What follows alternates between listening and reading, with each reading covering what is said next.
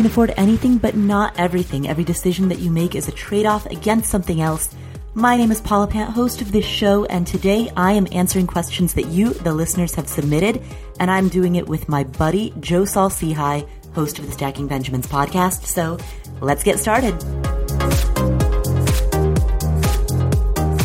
Hey, Joe, do you know people actually ask us for advice? Isn't that crazy? That's yeah, just crazy. I know, right? So, um, I guess let's try to see if we can not completely ruin their lives. that's that's we set the bar high. Let's, let's only ruin their life a little, and then maybe we can baby steps, right?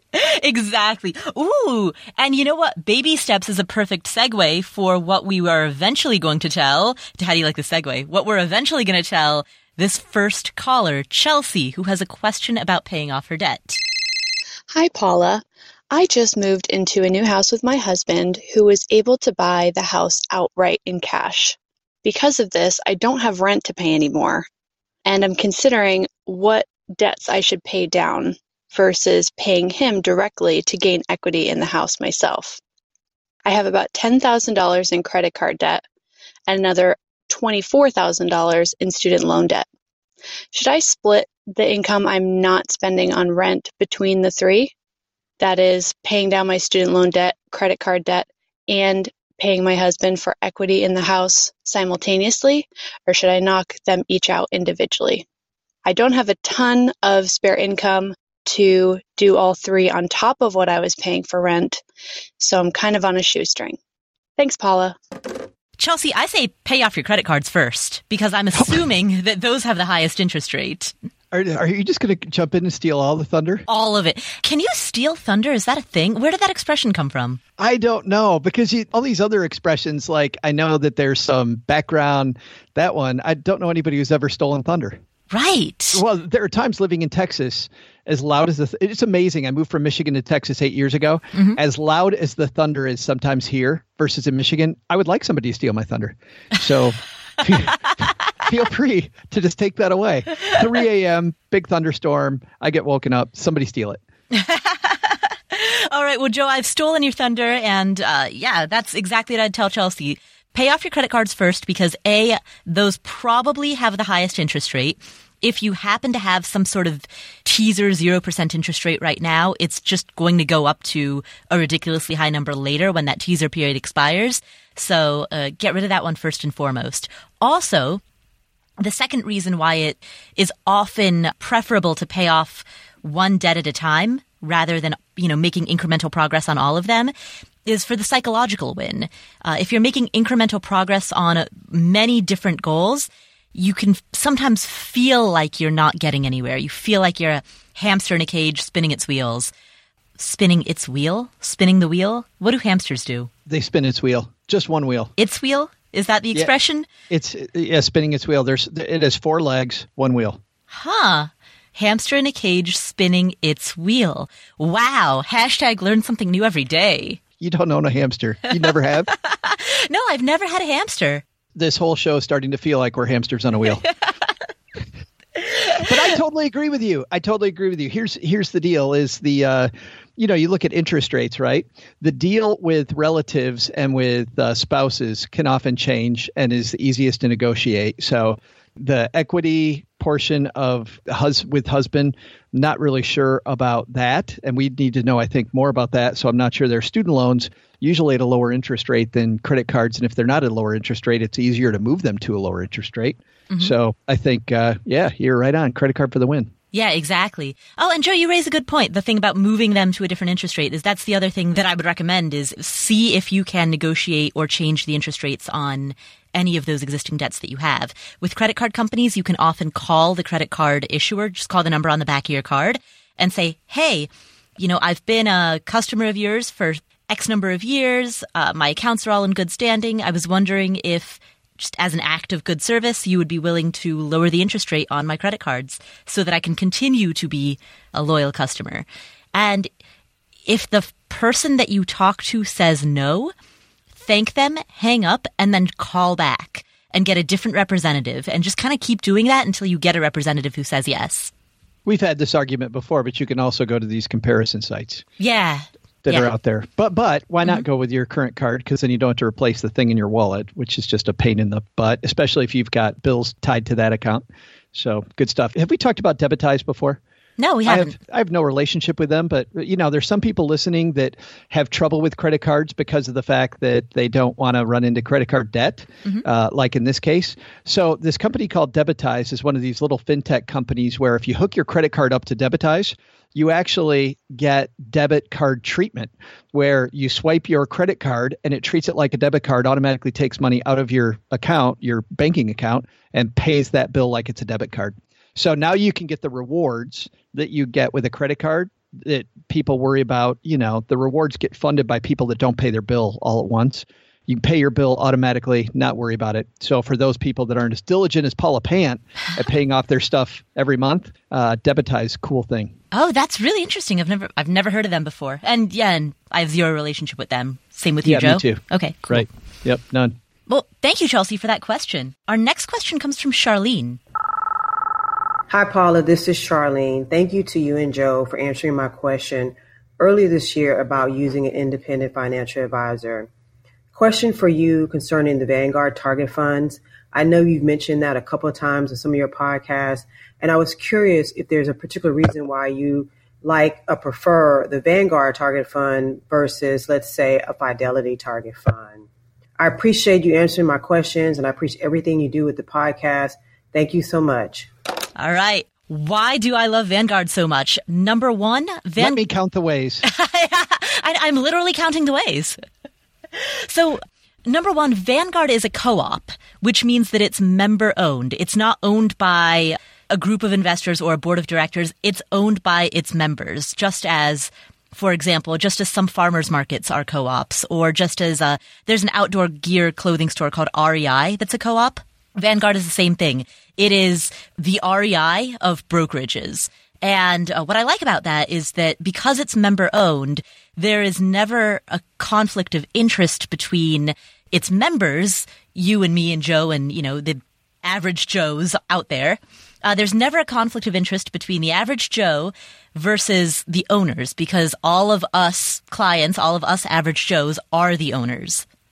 So that's one of the two reasons that I like it. The other reason that I like it is because the founder of Vanguard, John Bogle, is the guy who invented index funds, which totally blows my mind. Like, it just kind of, it stuns me that index funds are so new that the guy who invented them is still alive. right. Right. Different than podcasting, which has been around forever. I know, right? I'm not used to all this newfangled technology. exactly. Uh, you know what I like is that when people talk about target date funds, usually target date funds are horrible because they're fees on top of fees. What'll happen is a company will put their own cooking, their own funds inside of a target date fund, and they get paid a management fee for all those funds. Then they get paid another management fee on top of it. And Vanguard doesn't play that game. Uh, so it's funny when I talk about target date funds, I generally hate them because they're super expensive and diversifying it yourself is not that difficult. But Vanguard uh, definitely is the exception to that rule. Yeah, I totally agree. For a while, I was anti target date funds for exactly that reason. And then I looked at Vanguard's pricing structure and I was like, oh, finally, some place where it's reasonable. Somebody gets it. Yeah, yeah, exactly. And also, uh, just for the sake of disclosure, neither Joe nor I have any financial relationship with Vanguard other than just being general members of the public who are customers of theirs. So we we don't get paid by them. They actually they don't have. We've we've tried because we love them so much and we give them all this free advertising. Yeah. but uh, they actually because their fees are so low, they don't really have an ad budget, which is Well, why. That's the funny thing. I've talked to people with major uh, investment houses about why don't you guys recommend Vanguard? Why don't you have Vanguard on your platform? And they said because Vanguard won't pay to be on the platform. Like every one of these investment house platforms charge a fee to the brokerage services, and Vanguard's fees are so low, and they have enough re- name recognition that they don't need to be on the XYZ platform. You know, they that they can do it without it. So, yeah. Yeah, but Vanguard, if you want to sponsor us, uh, still we're here. Yeah, yeah, exactly. It's the company that I believe in that I know will never be a sponsor because they just don't have the money for it, which which is exactly why I believe in them so much. so, wow, if that was not like a stunning recommendation, I don't know what is. Holy cow! I love you, man. I love know. you, Vanguard. I also recommend double stuff Oreos. Yes. And uh, ooh, what else do I recommend? But they have a little what else do I recommend? But they have a little profit margin built in. They could send our way. Yeah, Oreo cookies. If you want how, to. how would this podcast be if we were all sugared up? That would be it'd be so much worse than it already is. Oh, dude. Paul, Paul, and Joe talking at the speed of light. So anyway, uh, we love Big our pod system. Why uh, I feel like I need a nap. Hey, everybody, pay off your credit card debt. All right. Well, speaking of being sugared up, we're uh, we're making some good progress through these questions. Up with this. I yeah. know, right? Yeah. Keep coming. Come on. All right. Let's move on to the next question. Hey, Paula. I have a question about buying a home as a primary residence. I'm 39, single, and living in the Midwest in an apartment that's $675 a month. My apartment is okay, but not in an area I want to live long term. To rent in the area I'd like to buy would be at least $1,000 per month, maybe more. I could buy a house for around 100,000 to 150,000 depending on the area and type of home. I'm considering buying a home in the next 2 to 4 years and have started saving for a down payment. And I'm shooting for 20% down. My main focus about home ownership is the maintenance involved. But I'm getting tired of not having any control over my place, and I'm getting tired of apartment life in general. I've looked into buying a condo or townhouse, but I've heard that while they have lower maintenance responsibilities, that could come with a hefty price tag with HOA fees and special assessments. Plus, they wouldn't get me out of the apartment living atmosphere and sharing walls with neighbors. So now I'm opening up to the idea of a very small single family house, something in the neighborhood of a thousand square feet with a small yard to cut down on upkeep. My questions are how can I overcome my fear of home maintenance so that I can have a nicer place to live in an area that I'm really excited to live in? Before I rule out a condo completely, what are your thoughts on buying a condo and the extra costs associated with them? I do plan to have a healthy emergency fund in addition to my down payment. As a single woman, I'm just scared to deal with everything by myself. I'd love to hear your thoughts on this. Thanks so much for all you do. Dee. Well, Dee, thank you for asking that question. First of all, I think you're making a great decision. I mean, the numbers that you've outlined that, you know, you can purchase a property for between 100 to 150,000 in an area where that same type of property would rent for about $1,000 a month. That's fantastic. Those numbers to me signal that that is a great place to be an owner. That's a great place to buy. So, um, that sounds awesome. And, you know, the, the type of property that you're talking about, you know, you're not talking about anything that's too extravagant or too outlandish. It sounds to me like you're very much staying within your means. You're aiming for a 20% down payment. You're starting to save several years in advance. So everything that you have outlined in terms of your financial position and your preparation for this property, you sound very much like you're on the right track.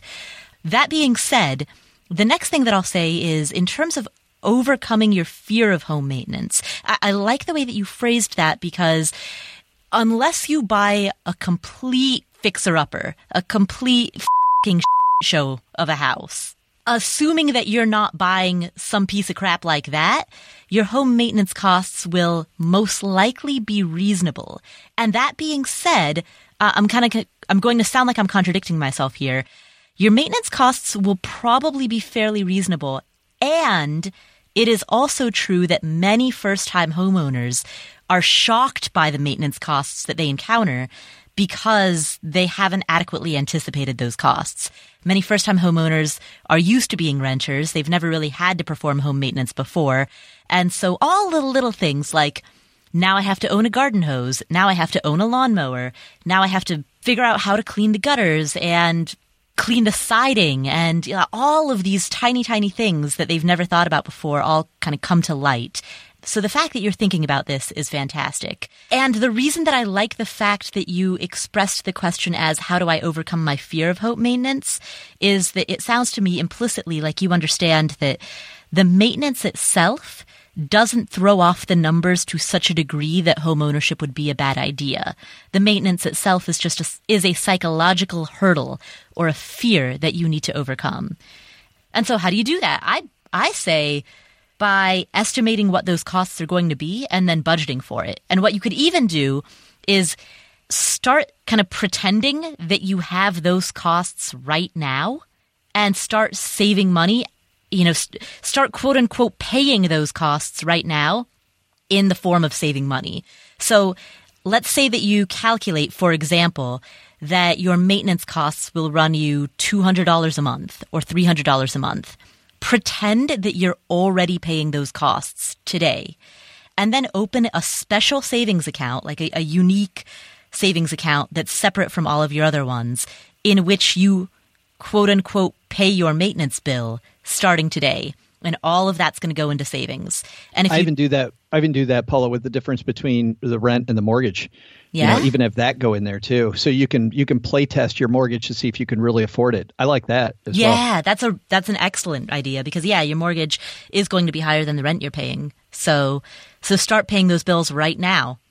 You know, the things that, that, that bother me, there's a couple. Number one, Mm-hmm. you know, she talks about how she's tired of living in, uh, you like how I do air quotes, even though this is a podcast? I, I still put my fingers through the air, do the air quotes. Nobody saw it but you and me. but apartment living.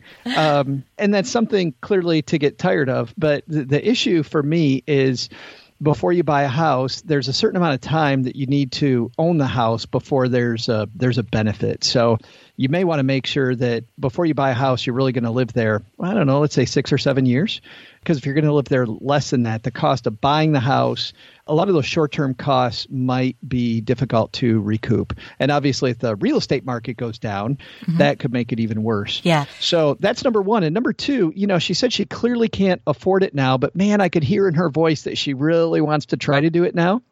Mm-hmm. I had a coach when I was a renter early in my career. I really, really wanted to buy a house. Excuse me. I wanted to rent a house in a more expensive neighborhood because it would make me feel more like the shooter I thought I was. And my coach told me something very cool. She said, So, do you want to have the awesome lifestyle that you know is a complete fake? Or would you rather have one that reminds you every day that you're not where you want to be and you really need to to make some changes? Wow. And I thought, how powerful was that to say, you know what? I got to make sure that I'm putting the money away for the house, that I'm doing the right thing. And so every time I come home to this apartment that I don't love, I'm going to put tons of money away. And it was, it was very motivational to think about it that way. I'm not in the spot I want to be. So I would, I would caution against being so tired of apartment living that you do the wrong thing. Um, I really like waiting and making sure that you've got the financial house in order. Like she, like, you know, and that's not criticism as much as it sounds like she's on that path. I just don't want her to. There's so many people in the real estate market that will tell you, "Oh no, you can afford it." It's almost like buying a car, right? When you buy a car, like, "Oh yeah, you can afford this car. We'll just uh, stretch those payments over 26 years for your new Hyundai." Yeah, yeah, that's a great point. When you talk to, when you talk, especially when you talk to people in the mortgage industry, the implicit assumption that they make is that if you can qualify for certain financing, that means that you should take it. Yeah. Oh, you qualify for this. Therefore, go ahead and take it. Why not? Yeah. Everybody's doing it. Exactly, exactly. Like it's the assumption is that you're going to borrow or that you are it's fine for you to borrow the maximum amount that you qualify for. I think that that Mm-hmm. industry would work a hell of a lot better if those people lost the commission they got if you foreclosed on the house. Oh, whoa. Like if like if you foreclosed and the bank that paid them the commission to get you into that loan in the first place got taken back from you, I think we'd see a lot of different changes in the lending atmosphere.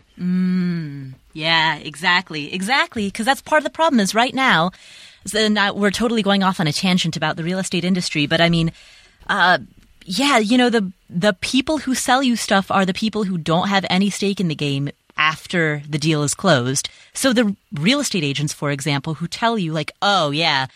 This area is really on the rise. This home is totally going to go up in value.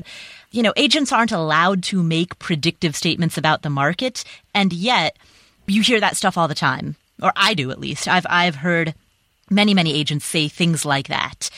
The problem is they don't have any skin in the game. Once that house is sold, once they collect their commission check, what if it doesn't go up in value as they like fawned and claimed and, you know, promised?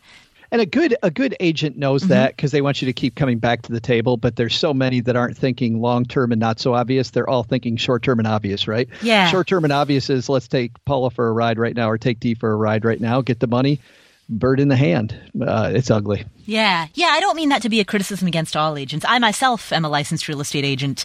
But, I wouldn't trust you. Yeah, dude. I totally wouldn't trust you. But you know, part of the reason that I got that license is because I just got frustrated by by you know the the smoke and mirrors. Yeah, exactly. The dogs and ponies. Exactly. Any other so, analogy I can make? Stolen thunder. I'm telling you, steal it. Steal my Texas Thunder. Yes. Finally, before we move on, I want to answer the second part of your question, which is uh, which relates to the appreciation on condos and townhouses. Yeah, historically, here's the issue with condos and townhouses: they're always building new ones. Mm-hmm. I mean, and so the appreciation on an older condo complex is not high because if I'm somebody with the wherewithal to buy in a brand new, the newest, hottest area versus buy your older one, because the problem with condos, in my estimation, is that you're dealing with an association that's taking care of a lot of the landscaping, the stuff around it. And if they decide to go cheap, you're along for the ride no matter what. So a condo can be a good investment. I don't think that you have the complete ability to make it or break it yourself that you have with a standalone house. Mm-hmm. Historically, condos tend to be the first to fall during a recession and the last to rise. That's what we've seen across the board throughout the last many, many housing pullbacks. Yeah, the bigger problem I have though than that is that we always talk in financial planning about your values and your goals. And Dee clearly said she wants to get away from apartment style living and, you know, condos and townhouses uh, not that far removed from apartment style living, depending on the type of condo or townhouse. Yeah, that's that's a that's true. Like from what I hear within the way that you asked that question, Dee, um, and you can correct me if I'm wrong, but yeah, it does sound like you would be more excited about a single family residence. And the last thing that you want to do is spend every day sitting in your home thinking about how you would have preferred to have bought this other home, assuming, of course, that both homes are within your financial capabilities, et cetera, et cetera, you know? Yeah. Yeah. Correct. Ta-da! Awesome. Thank you for asking that question, Dee. Hey, we'll be back to the show in just a second, but first I want to say something. So I'm recording this thing right now, this ad spot. I'm recording it after dinner. And for dinner tonight, I had an asparagus and summer squash curry. It was like a Thai style curry, a yellow curry with coconut milk but made vegetarian with a bunch of seasonal ingredients. And I've never had anything like it before. And the thing is, I never would have made it because number one, it's, it's a little bit of, of an unusual dish. And number two, getting all of those ingredients together would have been way too much of a pain in the butt because I would have to, um, you know, I would have to get like a whole big tub of yellow curry paste, which realistically, I'm probably only going to use a little bit of it and then the rest of it's going to spoil and I'd have to throw it away. And I hate creating food waste. I'd have to get all of that and I would have to figure out what all the ingredients are and this, that. So realistically, I never would have made it. And because of that, if I wanted Thai food, I would just be like, hey, let's go out to dinner. Hey, let's go to that new Thai place. That's how I would get Thai food. But Blue Apron makes it easy and accessible for me to be able to cook that meal in my own home. And last night, I actually had a salad that also included summer squash in it. You know what? I've never liked squash before, but like that was because I didn't know how to prepare it. And Blue Apron, because they ship all of the ingredients and the recipe to you, my experience of it has been very much like it's a cooking class because I've got everything in front of me, the exact ingredients in the exact portion size that I need. So I'm learning how to cook with squash. Like I'm learning how to make yellow curries, which I've never made before. I'm learning how to make all of these things and use different ingredients and use different vegetables that I've never properly done. And I'm going to restaurants less, eating healthier, and doing it for a price that's pretty comparable to what I would be paying. Um, it's less than 10 bucks, like for a meal per person. And, you know, if you think about the cost of buying an entire tub of curry and buying an entire tub of coconut cream, even though you only have to use a little bit in the recipe, like, you know, if you think about what that would actually cost if I went to the store and had to collect all of the ingredients, it would actually come to pretty close to that. Blue Apron is, it's affordable, it's easy, it's flexible, it gives you a lot of variety. They work with local farmers and ranchers and the seafood is sustainably sourced. So it's, I think, just a really good way to not be wasteful, like not create a bunch of food waste, eat healthy, and not use up a whole bunch of your time trying to like plan meals and get ingredients and you know it just it brings home cooking to you if you want to give them a try uh, you'll get three free meals including free shipping that's okay can can we emphasize that three free meals that's a big deal uh, by going to blueapron.com slash afford Again, that's blueapron.com slash A-F-F-O-R-D. Three free meals, including free shipping and everything. So give them a try. blueapron.com slash afford. Are you an entrepreneur or do you have a side hustle in which you have to physically send goods to customers? So, for example, do you have an Etsy store or an eBay store? Or are you a seller on Amazon? If so, you might be interested in hearing about our latest sponsor. They're a company called ShipStation, and they offer two awesome benefits. Number one is that they're a centralized platform from which you can process all of those shipping orders. They bring all the orders into one simple interface. And you can use them to create shipping labels for all of the top carriers, including UPS, FedEx, and the US Postal Service. Their other major benefit is that they give you deep, deep discounts on shipping. Incredible discounts. So if you run an online business, using them could be a money saver. You can try them for free for 30 days and also get an additional month free by using promo code PAULA. That's P A U L A. So, if you want to try them, go to shipstation.com and before you do anything else, click on the microphone at the top of the homepage and type in Paula. That's shipstation.com. And then when you're there, click on the mic and type in the word Paula. That'll get you two free months. Give them a try. ShipStation. Let's move on to our next question, which comes from Chris. Hi, Paula. I've been listening to your show for a couple of months now, and you do such a great job with advice and interviewing interesting people. My question is about Roth 401k plans. I'm 30 years old and have only recently got out of my training program. I'm a fairly high earner who makes about $200,000 pre-tax annually. As soon as I started working for my new employer, I signed up to fully fund my traditional 401k plan and contribute the full $18,000 a year.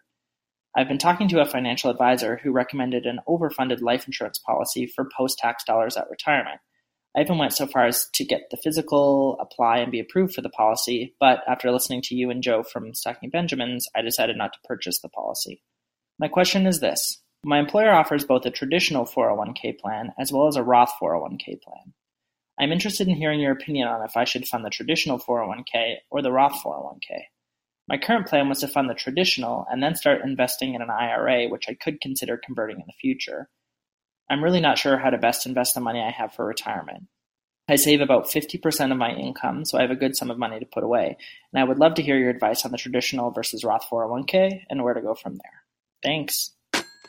Chris, awesome job on not purchasing the life insurance policy. I I think that it could work, and I understand the advisor, so I don't think your advisor is a complete moron for recommending that. But as Paul and I said on the earlier show that you, I think the one that you listened to, lots and lots of other things you can do before you get to that step. So I'm I'm not quite sure you're there. So good call on letting the life insurance policy go. Wait, a quick timeout for anybody who's listening. I don't want to go too far off the rails, but for anybody else who's listening who is wondering why, Huh? why Oh, uh, uh, why is it a good idea or why was it a bad idea? both? Okay, life insurance for people that have tons of discretionary income has this cool thing that's like a Roth IRA where if you stuff it full of money and you continue to stuff it full of money, uh, the most that the IRS will actually let you put in it, you end up minimizing the cost of the insurance. And if the policy is structured correctly, you can take the money out very similar to the Roth IRA. And if you pass away and you have a family, the family still gets the death benefit. So the cost ends up being low. The money ends up being in a tax shelter. It ends up being a way, way, way better way than going than an annuity. And uh, for people in a very high tax bracket, can also be a nice shelter. But as I said on the past show, you got to be in a really high tax bracket. You got to make a lot of money, and you have to have done pretty much everything else first, right?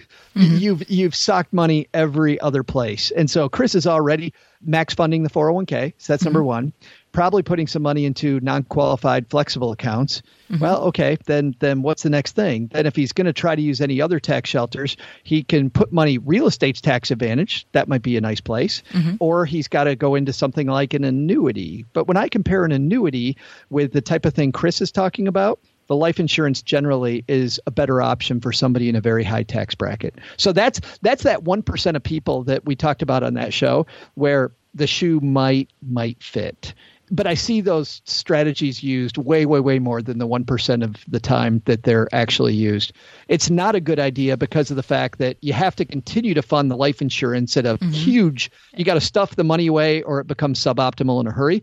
It has to be a special type of life insurance that has the ability to take the money out without getting too technically. You got to be able to take it out easily, and a lot of policies are very restrictive. And then, and then the, the, the third thing is once again just the restrictions, the handcuffs, because of the fact that you started this when you're fairly young. He's thirty, yeah, yeah, yeah. Your handcuffs the strategy for the rest of your life, and if you change the strategy, you end up wasting a bunch of money because of all the life insurance rules that are out there. So.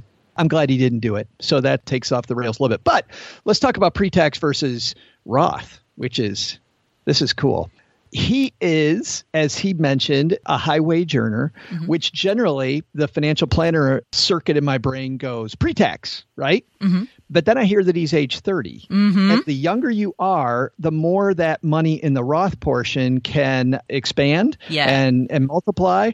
And as those babies multiply, all of this compounding interest multiplies. You get to take all that out tax free. So mm-hmm. if he, if he were 50 in this case, I'd say making the right move pre tax, might want to put a little bit away Roth.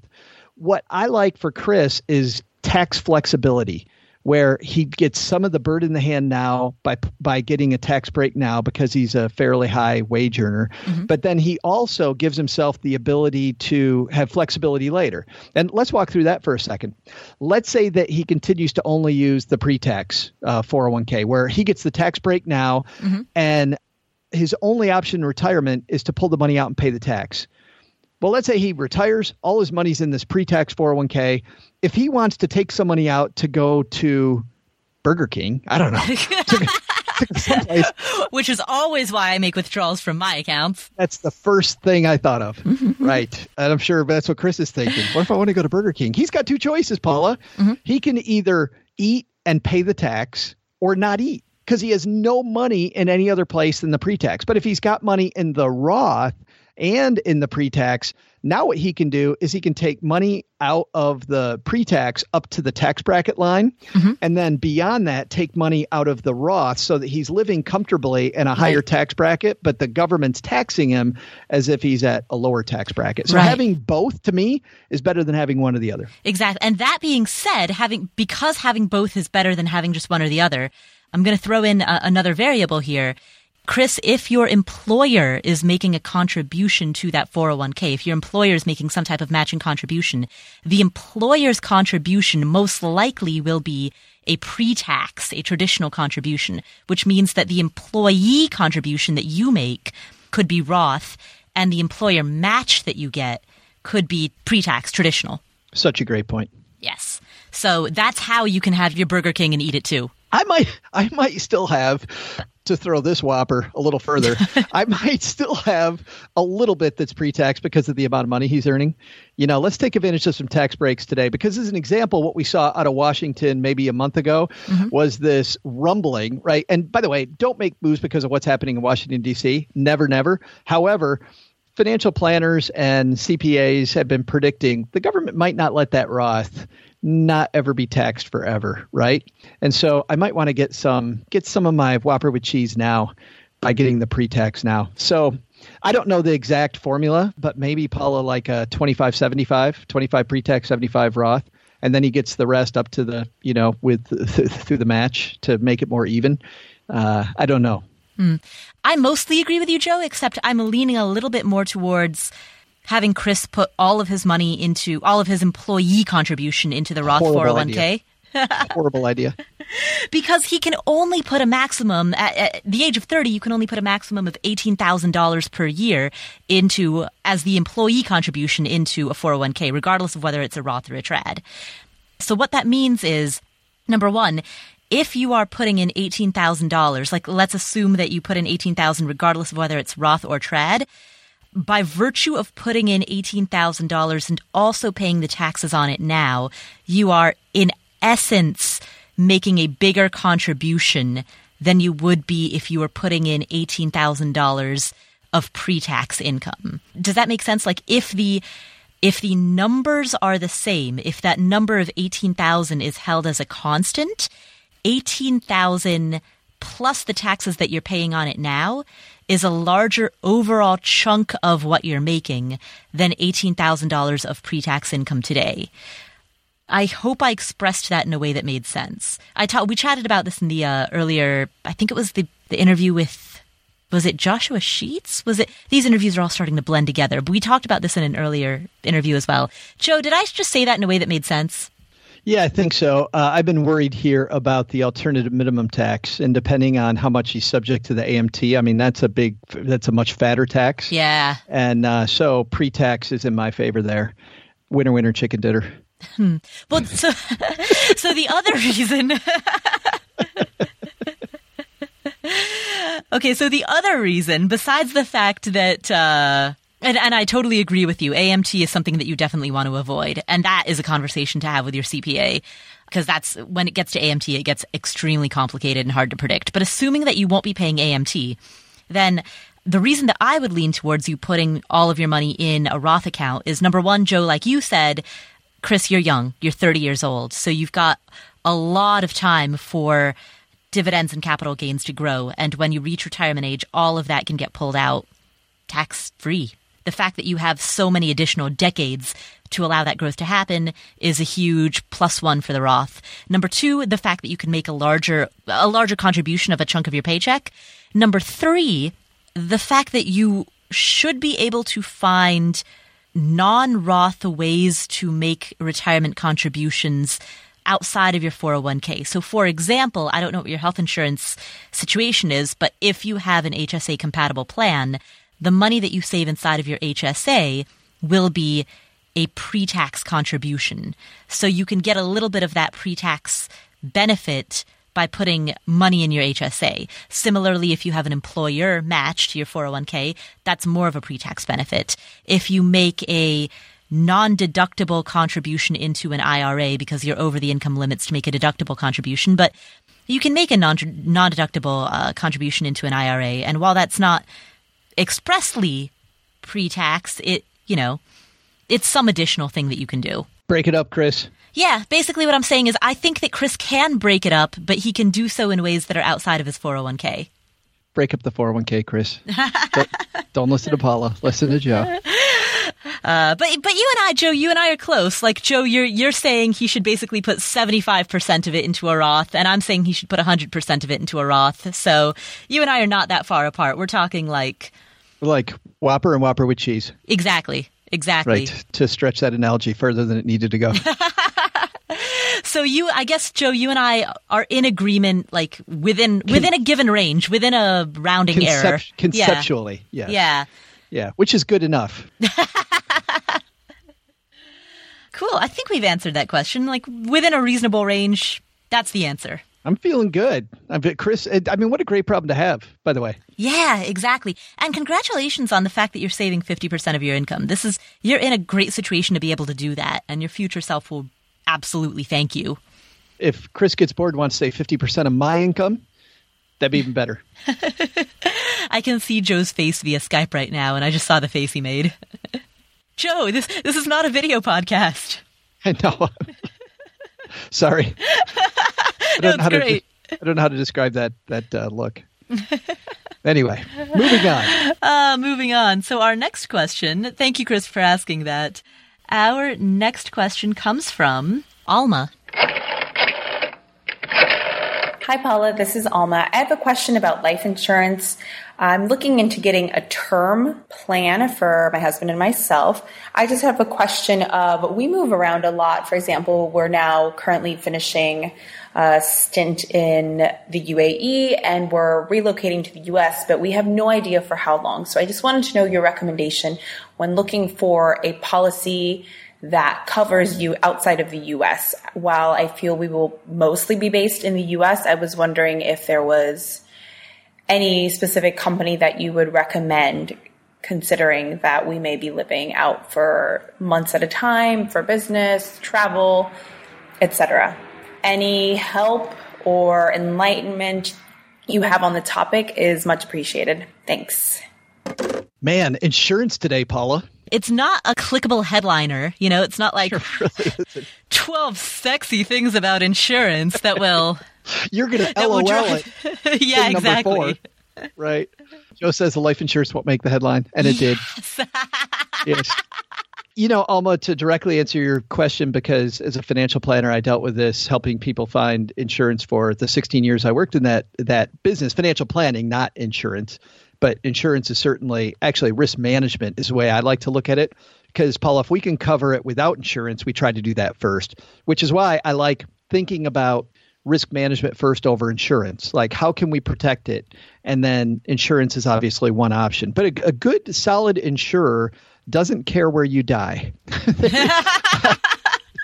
they don't. So that's where insurer ratings come into play. And by the way, that is a question. If you're going to live outside the United States, you need to ask as you're applying for the policy. And I'll give you an example.